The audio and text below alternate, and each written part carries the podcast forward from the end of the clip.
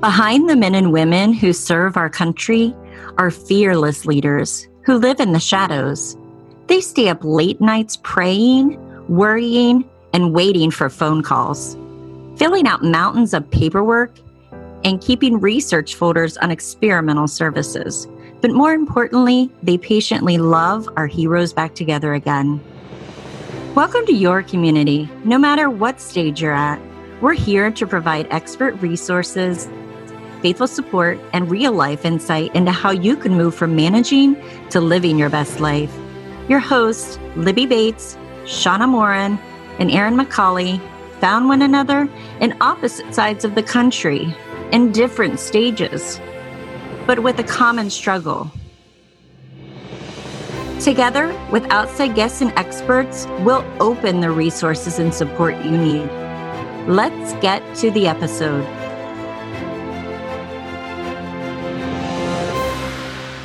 Hey, listeners, welcome back. Today, we want to talk to you about suicide and the aftermath it leaves in the wake for families and friends, and what you can do to reach out for help if you need it. Quentin Wilkinson is currently active duty military who tragically lost his wife to suicide this past year. Welcome to Behind the Service, Quentin. You go by Q, though, right? Yeah, I go by Q. Quentin's a mom thing. My mom calls me Quentin, only like yeah. when I'm in trouble. So yeah. And sorry for the mix up. I was misunderstanding. I thought that you were both military spouses. So, um, but I just wanted to, you know, give you uh, our sympathy. Um, I'm sure that this cannot be easy to um, deal with um, losing your wife like that in such a tragic way. So, I appreciate it. Absolutely. I have a lot of respect for you coming on and in talking about this what i know must be extremely difficult. Yeah uh, i i felt that it uh, be good to share it right? Because um, like i've said before like 2020 is a different year for a lot of people right? Like everybody's going through their own things and dealing with their own battles right? So um, and we're not talking as much as we can. Like we interact. We found ways to interact like through uh, Zoom and you know FaceTiming more, and, and but we're not talking, right? So mm-hmm. like what I'm going through in my house through my camera when I turn off my camera on my computer versus what you're going through in your house is like it's not being shared, right? So um, there's a lot of people questioning the future and questioning like how they're going to move on to from today, tomorrow, to the next five minutes, to the next five hours.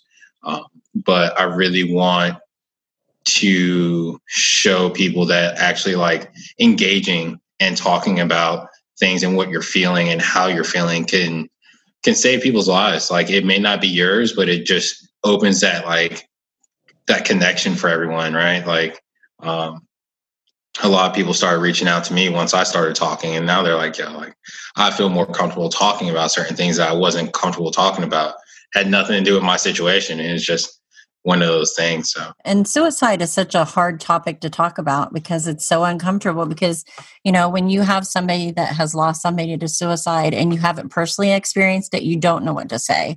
Um, for myself, I have lost somebody to suicide. My brother, this was back into the year 2000, he um, actually killed his entire family Oh, I'm sorry. his children, and then ended up um, dying in the process as well. And it's like when you tell that story to somebody or you mention that, people are like, I don't even know what to say to that. That's so no, no, like it's so beyond our like our grasp or our comprehension of like how can somebody do something like that.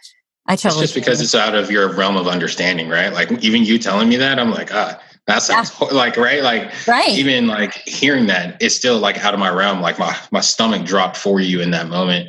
It's because it's not necessarily a real thing to a lot of people, right? Yeah. Like you see a lot of TV shows. We watch like all like my wife used to watch Criminal Minds all the time, and every time they get the bad guy cornered, like the first thing that they want to go do is they go to kill themselves, right? Like yeah. that was that's the answer. So like a part of us is like desensitized to it, and then a part of us is just it's just not something we expect that like would happen in our lives you know yeah and just literally just saying that I could feel my my blood pressure start to like increase. My you know, I was starting to get sweaty. It's it's that fear of almost like a fear of judgment in a sense. Like it didn't happen to me like me personally, but I experienced it and to share that, eh, you know, and he was my brother. That right. this was my family. This was an entire traumatic experience for the entire town, my family, the friends, and everybody involved. So when you start to talk about it, you start to get like.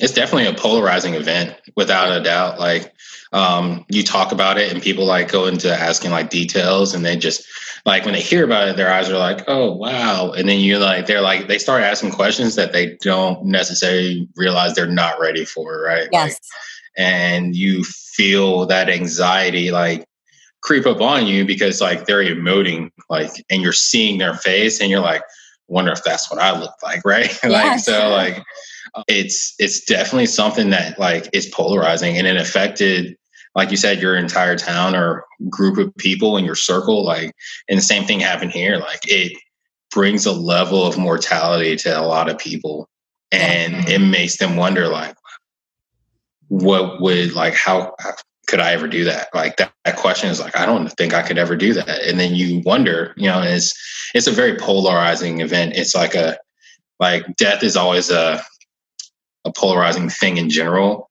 But yeah, when you have someone that yeah, like there's a there's no there's nothing after. We don't know what's after, right? I'm not saying there's nothing after, but we don't know.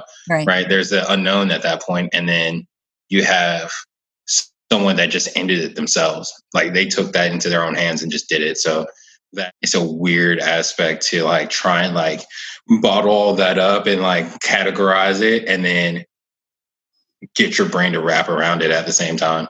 Exactly, for sure. So, uh, since we're, let's just go ahead. I want you to go ahead and share with our listeners um, your story, and then we'll just kind of have a conversation after that. June 21st, I came home with the baby. We were spending, me and the baby were spending time with his godparents. And uh, I came home to our apartment, and my wife had shot herself in our bed uh, that morning. And that morning, like my whole world, along with my kids and her family and everyone's lives involved that knew her, like her friends, uh, flipped upside down. It's one of those things that you just kind of you I, I wouldn't wish it on anybody like ever. Yeah right. I could imagine the, the just the trauma that you experienced just walking in to something like that. It had to have been so difficult.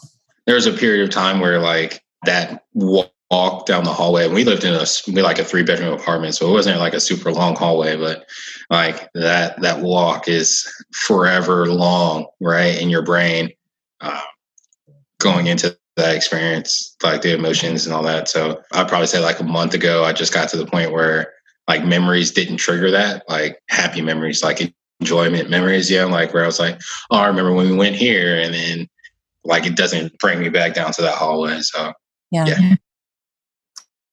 First off, what what's your wife's name? Whitney. Where do you even start picking up the pieces? You said you had you have a, a baby, correct? Right.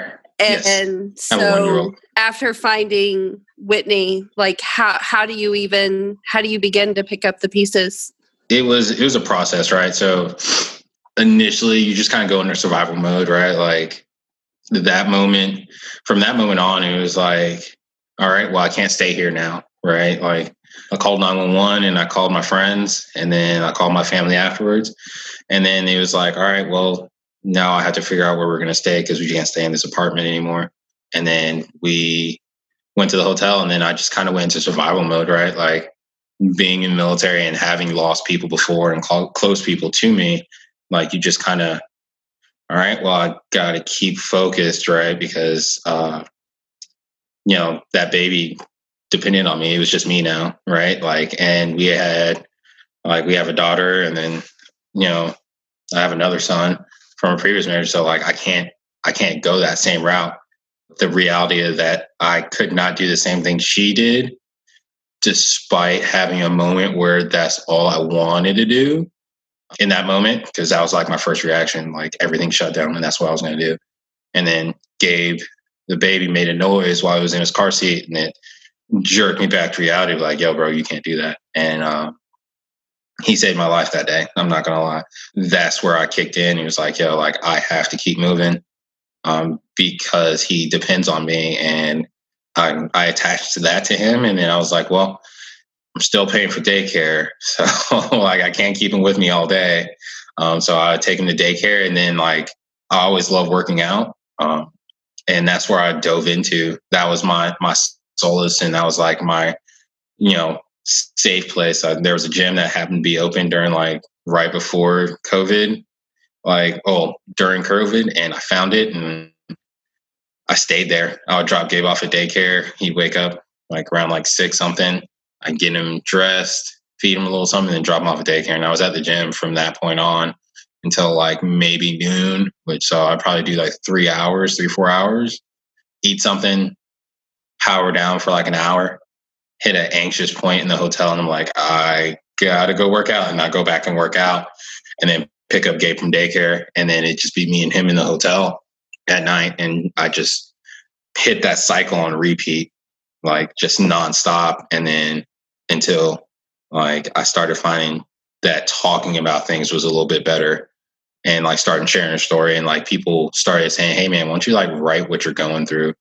Write it down, you know, because they're like, Hey, go to counseling. I was like, ah, I'm not gonna do that. The gym is my counsel, right? Like that is my place.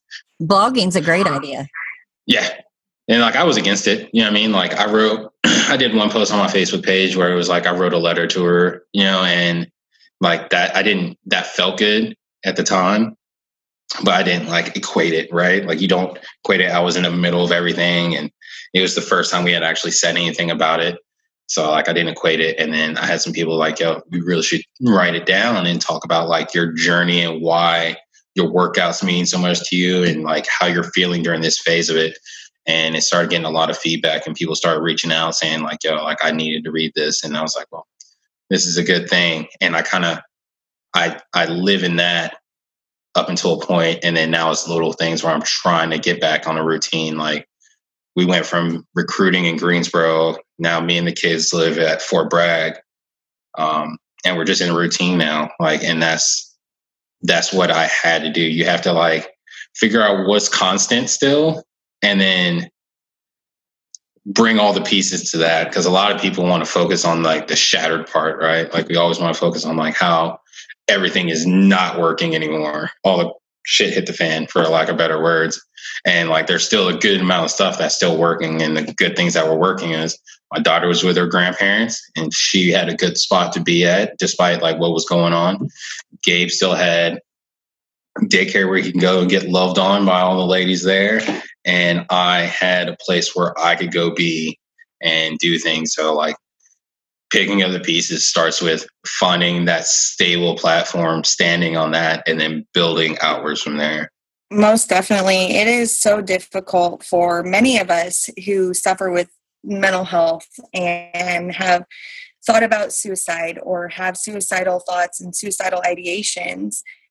It's very difficult to reach out for help did your wife ever whitney i she's a name she's not a number yes. to us yes. um, did whitney ever reach out for any mental health help or anything like that do you know yes so she did a mental health appointment um, which was fairly easy for her to get but it wasn't um, a face-to-face because covid was happening right so like it was one of those things where it was just like she sat on her phone and they're like well we can give you on some anxiety meds or whatever. And she was like, she never liked anxiety meds and begin with because I have anxiety. Like she doesn't like me when I'm on my meds. So like it's like one of those things that she didn't really do, and it just she tried. You know what I mean? Like she did. She did go.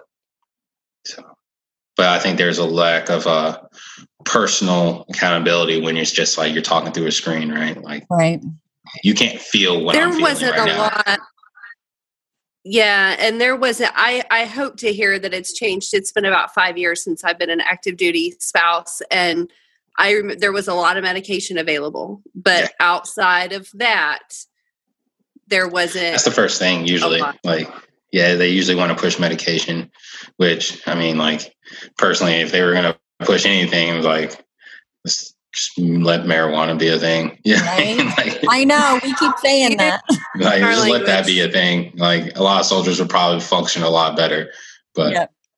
totally it's, this is an interesting perspective because you're a veteran you know we we typically talk about veteran suicide and the issues that we have we have and face with that. This is a new perspective which uh, i appreciate because a lot of times as veteran caregivers and as spouses of even active duty you know we tend to focus more on our veteran and not focus on ourselves and our own mental health and well-being we'll we'll do ice you know we isolate ourselves a lot of the time yep.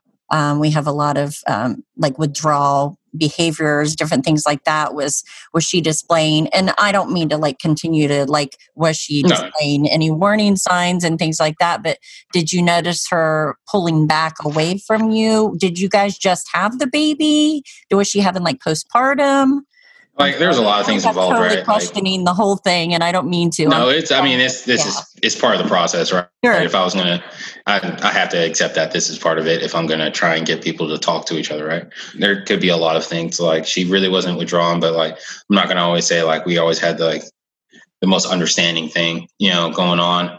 Uh, there's a lot of times where she actually taught me how to like deal with emotions that I wasn't quite sure of dealing with, right? Um, and and that's just part of the thing. There's aspects that she wasn't dealing with either. Like we both had like we've both had a we've lived a life right? Like she had some things that she dealt with before me or i won't say before me because like we dated like our freshman year in high school and then we split up and then i moved back to north carolina like 16 years later. There was a lot of space in between there that she dealt with things and then like life during those years where we were together was also a thing. So like, I mean, there's there's a lot of things that can you know compile onto there. The honesty is like like there's a lot of things like that happened prior to, and you just didn't think it, she would do it. It's what I hear from everybody. If you thought it was a real like whenever you're in, I've, I've I'm a funeral director's daughter, right. and so I saw death as kind of a reality and i i remember you know my my parents talked to us about suicide because it was something that was very real that we saw on a real life basis. There's a portion of funerals that you have that are just that way and we never saw one survivor. I never saw one person like oh good you know wow that really relieved some pressure right, you know like right. and that's always the mentality and i can speak for that first person because i faced that myself. I'm a survivor and so I can empathize really well with where Whitney was. Goodness, I just can't help but think how proud she must be of you to to come out and speak for her and to give hope and to give light and I had a question, but I'm not even going to ask it because that's what I felt was more important to say, really. Goodness sakes. Uh, I hope so. I mean, like, really, it's just I hope I can. I keep telling like me and my daughter, you know, like one step forward, like just keep moving one step at a time, and that's the goal, right? Like we all have to do that in everyday life. Um, really, it's uh the kids, right? Like I want to say like it's all about the kids, but it's I would say it's like eighty percent kids, twenty percent me. Where I'm like, all right, I got to do this for the kids, and then like that that percentage should like is eventually going to change because like really the kids are like what kept me going and now it's going to be like all right like more focused towards me. And that's a gradual thing but like kids are definitely part of the reason why I'm trying so hard because I know there are people out there that honestly feel like their problems are too small and the fact that they only did they tried to reach two or three people and it didn't work they gave up right? And the whole purpose is like I can use my platform of however many Facebook friends or how many followers I have on Instagram to be like, all right, I'm willing to share this with you. You can share your five or six consecutive bad days of feeling alone or feeling tired or feeling whatever with someone, even if it's a complete stranger, like, hey, I just need to get this off my chest and whatever, or I can reach out, I can call hotlines, I can call like whoever and try and truly talk to each other. And I think that's where we don't feel heard and we don't we also don't feel heard but we're also not talking enough. So like it's it's a two-way street and i think that's where i'm trying to get at these days and trying to show people like yo this is what i'm going through yes if you had a rough day at work and your job just drives you out the wall like yo talk about it don't hold that self to you don't hold that stuff deep down inside because it'll wear on you eventually yeah, absolutely. And it doesn't matter about the number of people or number of followers you have. If you can help one person by having a conversation with them, you're doing good. You know, you may save that one person's life.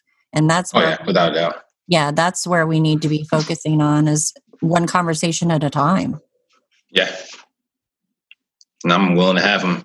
Yes, I'm glad you're on here for sure.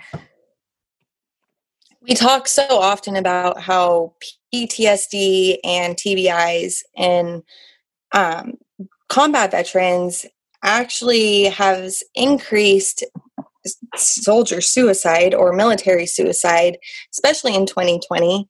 From your perspective, um, being an act, still active duty, and how do you feel we can help that situation as well as help our our caregivers too? Like can we do to do more? I i think well one like over time the idea of going to behavioral health in the military is like slowly gone like into a positive direction where it's like before when i went to behavioral health and i was like having anger management problems or i was like having anxiety issues or whatever like i would tell my like squad leader like yo i need to go to behavioral health i think or whatever and you're like oh you know, like, and then you get that eye roll because like this, the the stigma behind it was like, oh, he's just trying to get out of stuff, or he's just can't handle shit, or whatever. Um, I think over time that's becoming a thing, and then they're doing more testing for TBI and making that a focus is a great thing, right? Because like a lot of us, I won't say a lot of us, but a lot of us, some of us played sports before the military, like heavy contact sports. And the regulations, I'm 35, so the regulations before like then like where like contact sports did were nowhere near as safe as like what the kids have now, right? So like there's no telling how many like times we've had our bell rung and that kind of like jarred us and then you join the military and you're doing all this other stuff and go airborne or assault or like combat related injuries and you're just racking that stuff up. So I think they're doing good on trying to really rein that in because a lot of people probably have had TBIs for a long time, which is, you know, jacked up the way they perceive things or like readjusted how they perceive things. Um, I think over time, I think the the medication that the fact that we are quick to hand out like medication kind of should slow down a little bit. But the military really doesn't know what else to do with that unless like they start doing things like marijuana, right? Like, right. like you know, like that's the thing. Like, and they're not they're not really i see you they're not going to do that right like they're not going to start handing out cbd pens or stuff like that like they're not going to do that do i think like if they legitimately tried it it would have a better effect and people wouldn't want to go drinking as much yes and i think that's a lot of things like that's the hard thing that was one of the things that i'm glad i worked out as hard as i did because I would have drank myself stupid. Yeah. And that was one of the 1st mm-hmm. things I wanted to do. You know, like once I got time, I was like, I'm getting hammered. Make this stop. But it was like, uh, I'm the only one that's here to wake up with a baby. Boy, you want to do something dumb. That was the first thing I'd yeah. just take a drink, get a drink of alcohol in me, and boy, I, I am worst decision maker ever. I know my husband hated going out with me. I would like climb up into people's trucks, like drunk, dancing, like yeah a crazy fool, you know? And he's yeah. like, I cannot take you anywhere, Lib. and that's the thing, is like you want to do that, but like I was like, I am like there's no one to like shove like, hey, I I the world's still spinning right now. Yeah. You gotta get the baby. He's doing whatever or whatever. But like um yeah, like if it was my opinion, like I think they would they're doing great now because of how big it is now because like it's not it's not just an option it's not like it's not like a mystery anymore like suicides are increasing and this year is another reason for why they are increasing because it's such a like stressful year for everybody. Everybody's like, I don't know where the next paycheck's going to come from. I don't know what the government's going to do. I don't know what job I'm going to have next week or whatever. And they're trying to make up. And then the lack of just being able to like go hang out with people at the end of the day and like interact because we need to interact with people. We are we're human beings. Like we want to go hang out with our buddies. But like, dude, today sucked. Before I go home to the screaming kid, let's go grab a beer or something. Like you can't really do that anymore. Right. Or, you know, like whatever you want to do with your friends, like those days where you're like, haha, you got the kids tonight. I'm gonna go hang out with the buddies, or I'm gonna go do this, or you can go do that, and I'll watch the kids. Like it's a whole process now. Now I gotta wear a mask. I can barely talk to people. I got I'm anxious about whether I'm bringing stuff home. So like the level of anxiety in today's society definitely is at an all time high. And everyone just needs to find ways to to release that out and let that go as much as possible within reason. Yeah, absolutely. So you said um, you're you're not really into the counseling thing. I was going to ask if you were seeking support, like mental health. So I have my first appointment the eighth. I'm right? so proud of you. I really yeah. am. Seriously, that's a big deal. It's a big step to to go in, make the appointment, and, and actually talk to somebody. Um, and I just commend you for doing that. Um, and yeah, I fought it you know, for a while. I was like, I told people, I was like, ah, I'll go, I'll go, and yeah. I was like, I need to do this. yes, it's it's definitely important, um, not only for you but for your child. And um, what's your is it? You said you had a son. I have two boys. So I have Gabe, he's the youngest. I have another boy from a previous marriage, uh, Adrian, and then our daughter, Destiny. Well, I'm really proud of you for doing that. So that's the first step, right? Is is reaching right. for help, and that's what we need to emphasize with our listeners and with anybody out there who's struggling with um, depression um, or any, you know, anything like that. Yeah. Is to reach out for help. And it didn't have to. Like that's the thing is like I think a lot of people let things grow and manifest until it's like so out of control. it becomes an issue. Yeah, yeah. right. It could be yeah. like that. Hey, I don't have alone time. When yeah. I get home, I come home and I'm directly dealing with more stress or outside factors, and that stuff manifests. And then they try and deal with that on their own because you see someone else going through stuff. Like I've had people like try and talk to me about like what's going on in their life and they'll be like but you know i'm not i'm not trying to say like what you what you went through was horrible and i'm like dude like that's not my like just talk to me. Yeah. like, pretend yeah. like that never happened to me and talk to me like you want to get whatever you're feeling off your chest because apparently you need to talk about it. Yes. so let's talk about it. My problem is huge to me but it doesn't have to be huge to you but you can talk to me about your stuff. Don't like try and like compare your issues to my issues because what you're going through is apparently a big thing for you right now. So let's like let's deal with this. Yeah, I can handle mine. You know what I mean? Absolutely, like, absolutely. And and I'll say, uh, my husband's a veteran, and he like fought tooth and nail to not go to counseling for like a very long time. He's flip. He's currently flipping me off right now. oh, Curdy. Um, but he he fought tooth and nail to not go to counseling for a very long time. Um, but once he started it, he felt he felt he felt so much better about it. You know, he's like, "Hey, I actually do feel better. I I can right. actually talk to to this lady um, about what's going on with me, and I do feel better." So that's proof. There's proof in the pudding.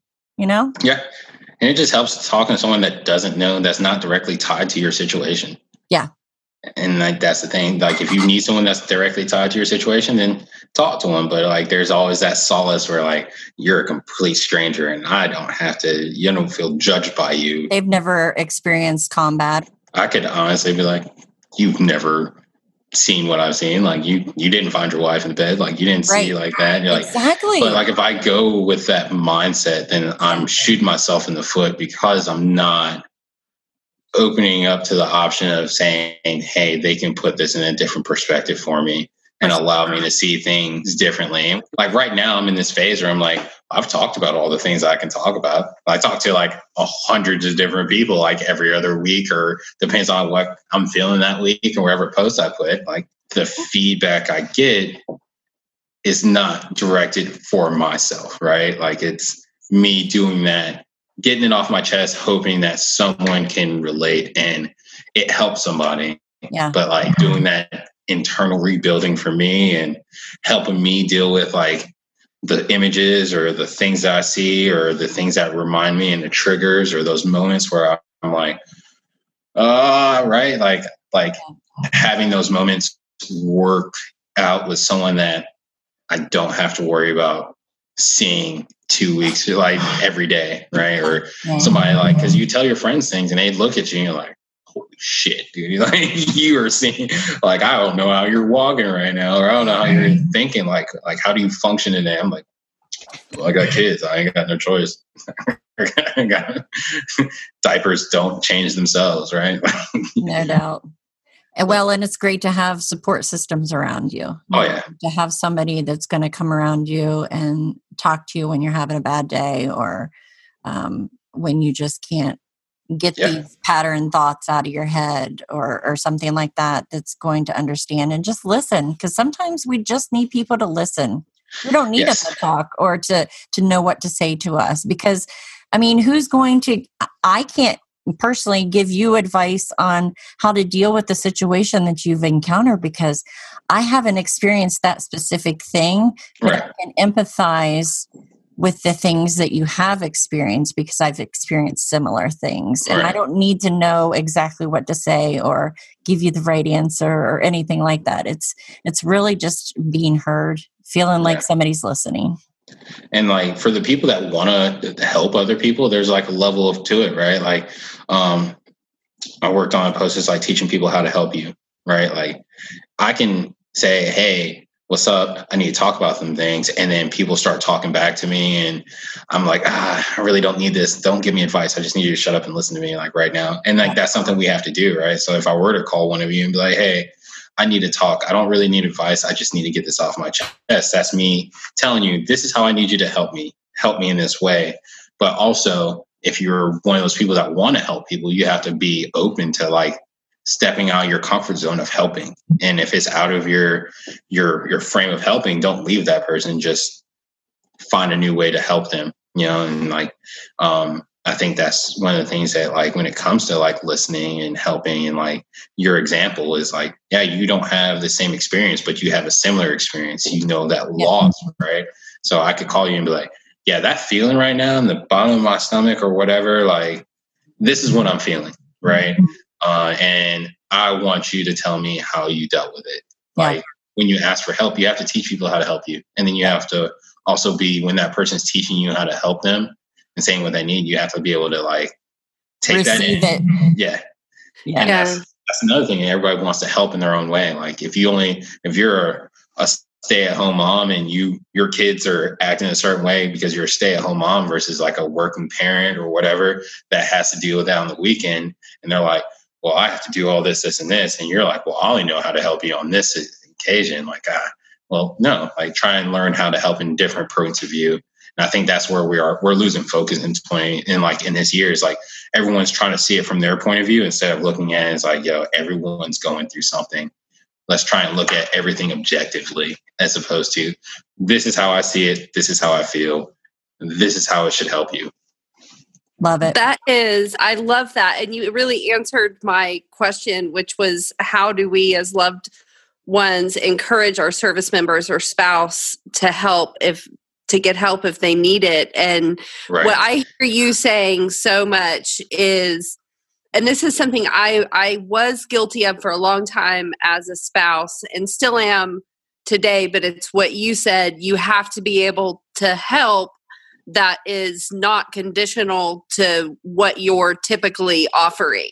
And my right. husband explained that to me for such a long time and it was like this doesn't make sense this doesn't make sense until right. it made sense you know once i like when I, I, had to just kind of go through it myself it's been a process like you said earlier and it's just um what you're all these things that you're saying are things that need to be heard because they're so healing you know and they're right. so powerful um but really just being being able to remove your own anxieties and your own fears from the conversation so that that person can vent that's what i was right. guilty of a lot of times as a spouse, which it can get tough because there's not a lot of care available. You can't just call and say, "Hey, random stranger, could you stand in the middle of us and tell us who's right?"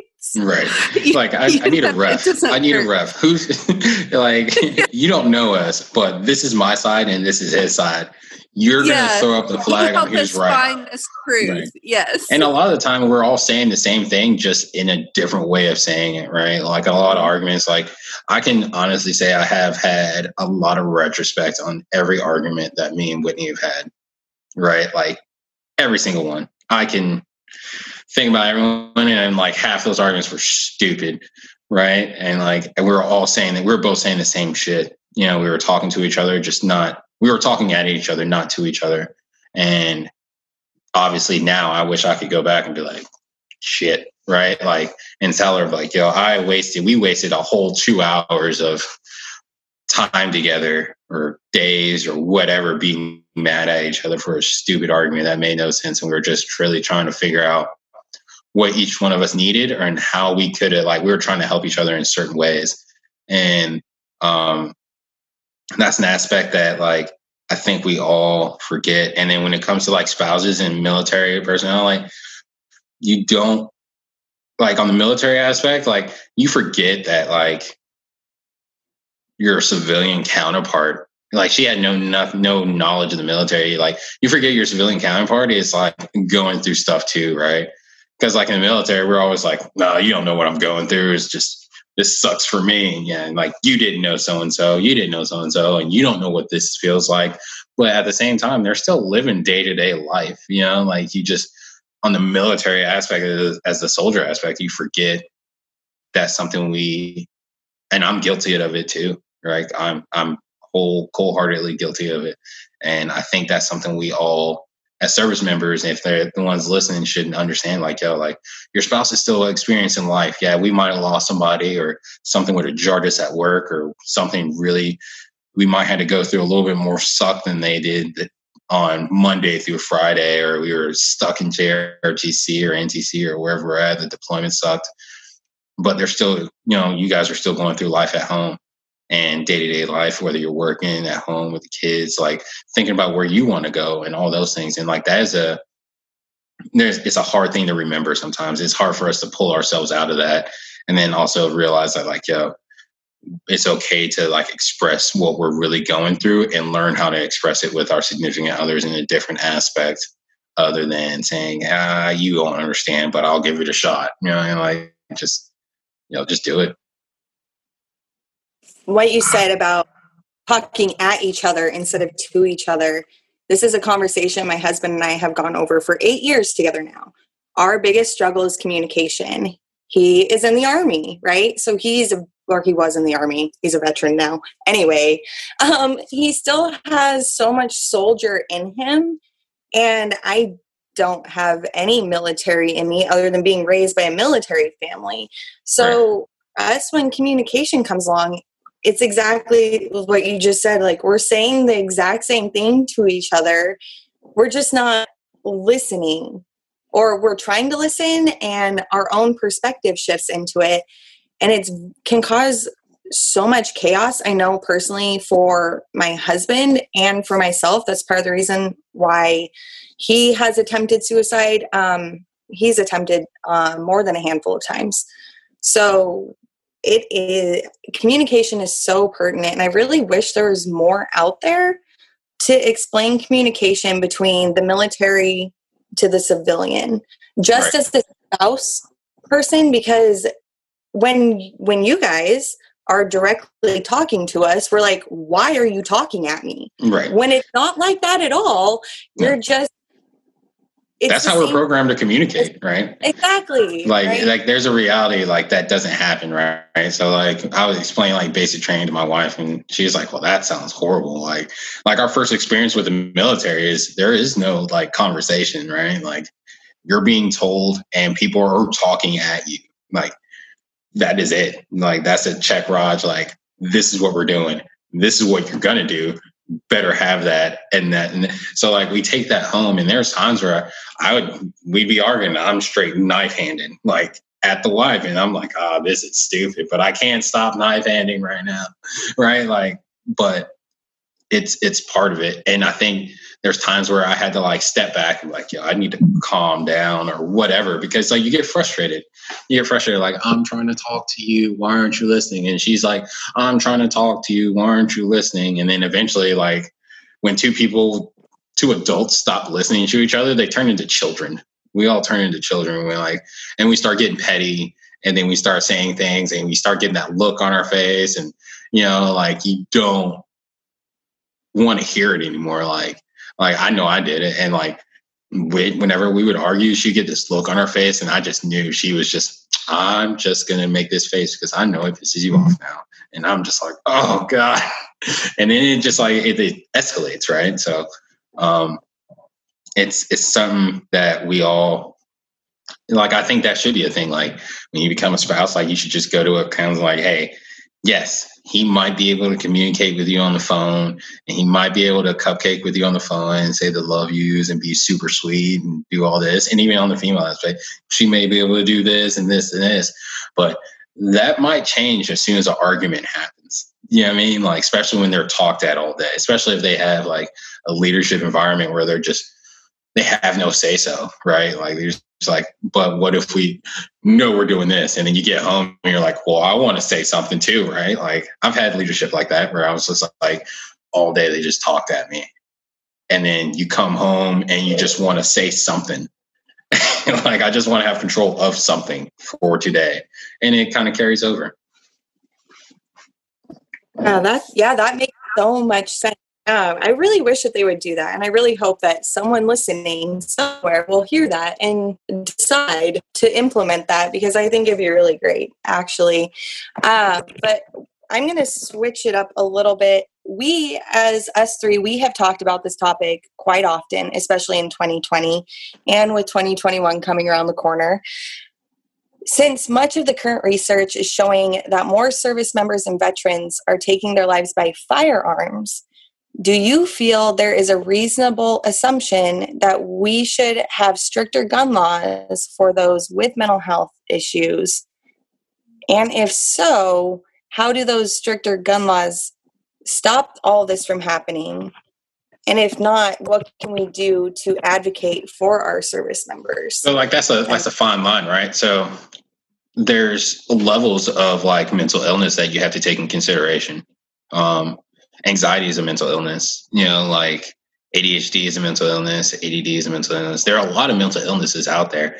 And then at what point, like, I feel like everyone, you know, if you, it's your right. If you want a gun, you can have a gun, you know, but at that point, like trying to document everyone's mental illness, like some things are controllable, right? So, like, if I walk into a store and they're like, uh, it looks like you've had anxiety before, well, yeah, I've had anxiety before, but that's that shouldn't stop me from getting a firearm, right? Like, so who like doesn't, trying, right? Who doesn't have Yeah, anxiety? right? Like, who, like, um, if it gets to the point, like, if it's, I think it would have to be super intense for that to be an issue, like to, to be to be manageable, right? Because like there are so many mental illnesses and there's so many situ- scenarios where people are who were in situations that if they had a firearm, they wouldn't have developed that mental illness because of the situation that they were put in.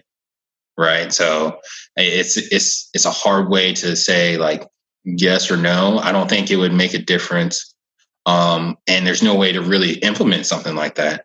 And that's why they can't do it. Like they've brought it up, like, how do we implement this? How do you keep track of that? Right. Like should I have to bring, do I have to go get a psych eval before I go to get a firearm?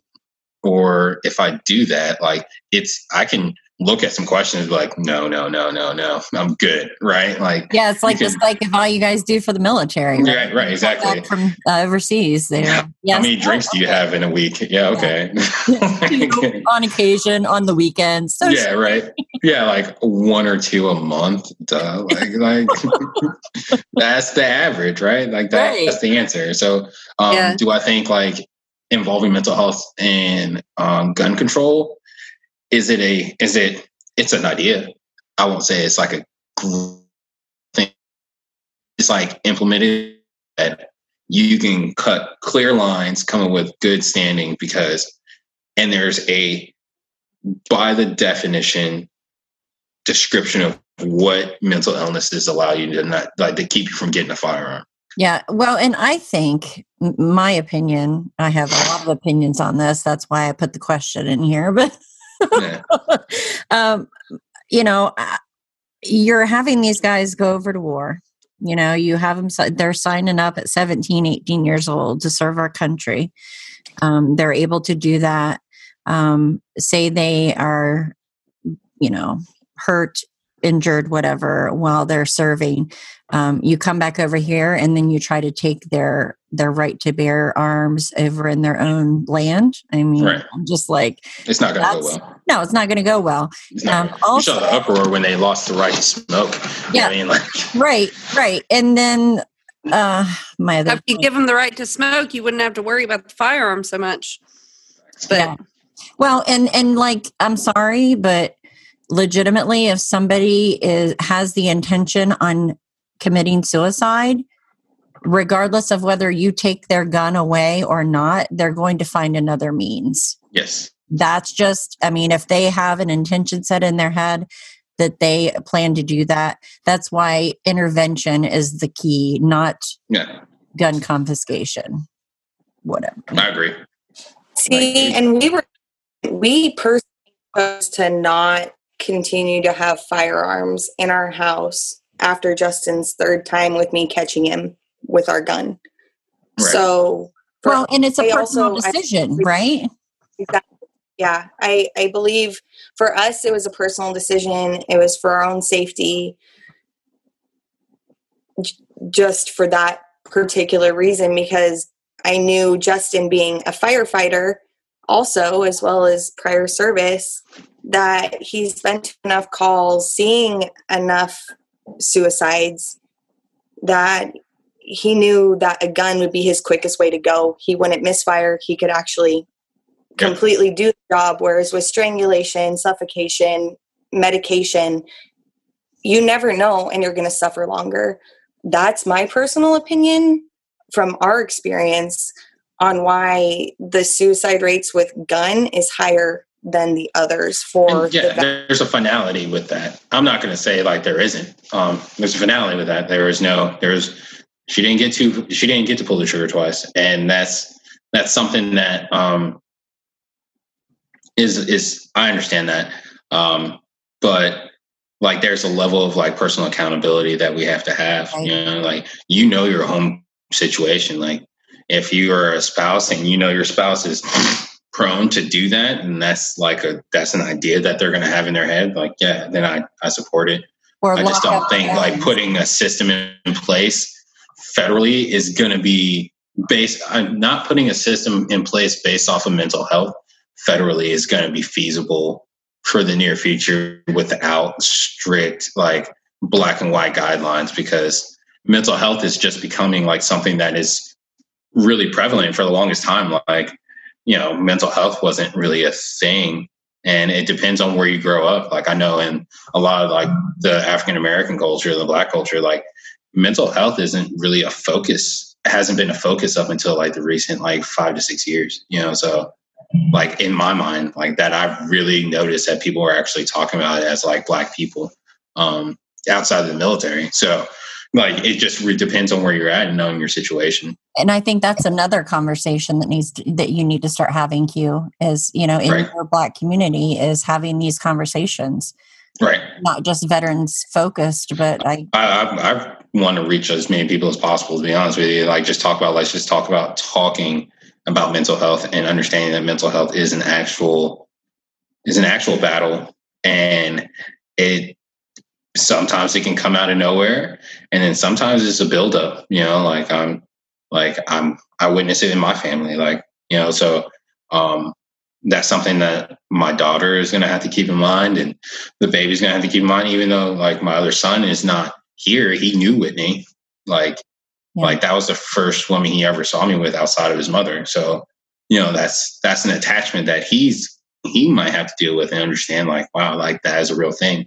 And it's becoming more prevalent in the youth today as well you know like suicide is becoming more popular in the youth. I don't say popular but it's like becoming a thing that we like me growing up like you didn't really hear too many people talk about suicide. You might have heard about one or two or knew somebody that attempted it but it's not as part of the culture that is now. You know like it's out there right? Like the media social media is like everything so you can put anything on the web and like people are like oh this is really happening so like it's it's got to be a discussion we have with our kids as well all right, friends. So this week, my awesome, encouraging, motivational thing for you to do is to download the Virtual Hope Box app. It's modeled on the cognitive behavioral therapy technique that uses a physical box containing things that reminds patients of positive experiences, reasons for living, people who care about them, or coping resources.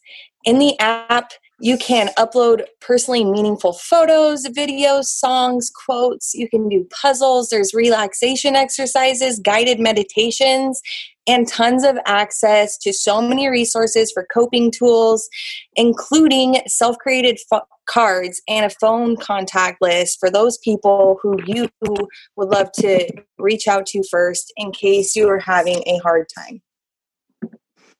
So, Q, we read a scripture at the end of each podcast. I don't know if you have a faith, but we welcome people of all faiths and even people of no faith. Um, but today we're going to read out of Ecclesiastes, which is an amazing book if you guys ever have time to read it.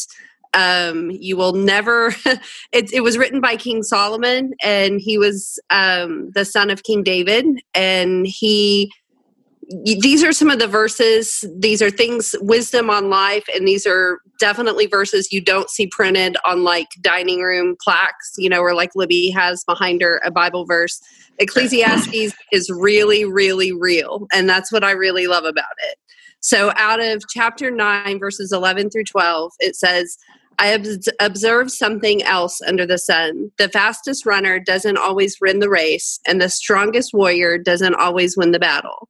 The wise sometimes go hungry, and the skillful are not necessarily wealthy. And those who are educated don't always lead successful lives. It's all decided by chance, by being in the right place at the right time. People can never predict when hard times might come. Like fish in a net of, or birds in a trap, people are suddenly caught by tragedy. And that is it speaks to me in so many ways um, because i know that you found that to be true in your life as you've just talked about um, suddenly caught in with a tragedy. And what's beautiful about this is that it, it even through this right you have a god that loves you and that cares about you. And even through the ashes like your beauty rises. And that's what's happening with what you're doing. And again i just can't help but wonder how proud whitney must be of you um, and what you're doing for your children. You know they're watching you grieve and you're giving them pillars of strength and hope you know? And i'm really proud of you the way that you are healing through this process. I'm a mother of five. So, what you're doing and being able to show your kids how to mourn, but how to not allow yourself to stay in the pit, in the hole, and rock in the hard bottom that you feel like you could have been stuck on. But you didn't. You chose life and you chose to show them how to live life even despite all the tragedy. Like that's just that's beautiful. And then trying to help people in the process, like mm-hmm. exactly fire. fire. Yeah. On me. you're the you're the captain Captain America of the world now. So. Ah, me too. Me. I'll, I'll, take that. well, you enjoy your afternoon, and thank you again for your time. We really appreciate it. It was so great to meet you. Thank you for coming on and sharing your heart with us. And like I said, you're more than welcome to come back and have a conversation. I enjoyed it so much. I'll just send the invite and I'll hop on. Okay, for sure. Well, thanks for listening to Behind the Service podcast. If you enjoyed today's show, will you leave us a review? It helps more people like you find our podcast.